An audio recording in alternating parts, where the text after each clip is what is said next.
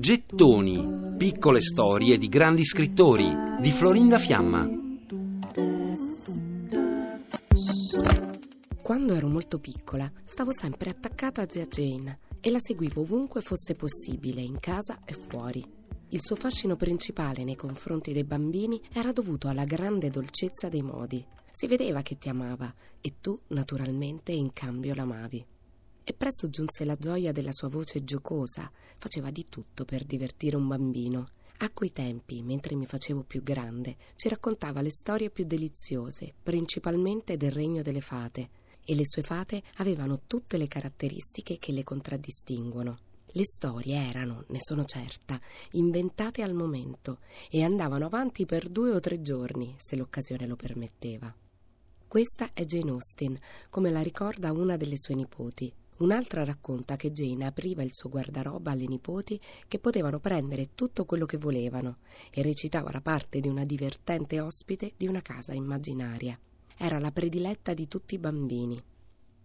Sulla natura giocosa e divertente di Jane Austen, Nabokov ha scritto: Un suo romanzo è il lavoro di una donna matura e insieme il gioco di una bimba. Lo dice di Mansfield Park, che la Austin ha iniziato nel 1811 e che viene pubblicato nel 1814, quando già sta scrivendo Emma, il suo quarto romanzo, in cui segue il consiglio che lei stessa ha suggerito a sua nipote, che ha anche lei delle ambizioni letterarie. Tre o quattro famiglie in un paesino di campagna sono il materiale giusto su cui lavorare. Jane guarda con ironia e distacco la provincia inglese, che diventa per lei un palcoscenico all'interno del quale far muovere i suoi personaggi, descrivendo in una frase il micromondo che anima i romanzi di Jane Austen. In Emma, la protagonista non vorrebbe sposarsi e preferirebbe combinare le nozze altrui, anche se poi cambierà opinione, e spiega è soltanto la miseria a rendere il celibato spregevole. Una donna sola, con una rendita limitatissima, deve essere per forza una vecchia zitella ridicola, mentre una signora facoltosa è sempre rispettabile. La mia è una mente attiva, affaccendata, con molte risorse indipendenti e non vedo perché dovrei trovarmi con le mani in mano a 40 o 50 anni più che a 20. Con Emma, Jane Austen cambia editore e passa al prestigioso John Murray, che peraltro le paga un cachet migliore.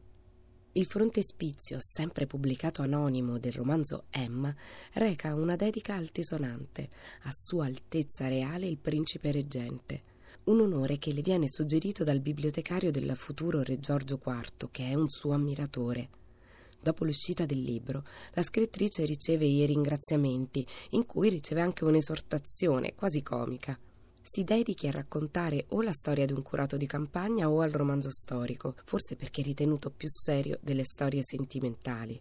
Ma Jane Austen, garbata e divertita, rifiuterà fermamente. Però poi le viene in mente di scrivere un parodico e ironico testo che intitola così progetto per un romanzo secondo i consigli ricevuti a destra e a manca.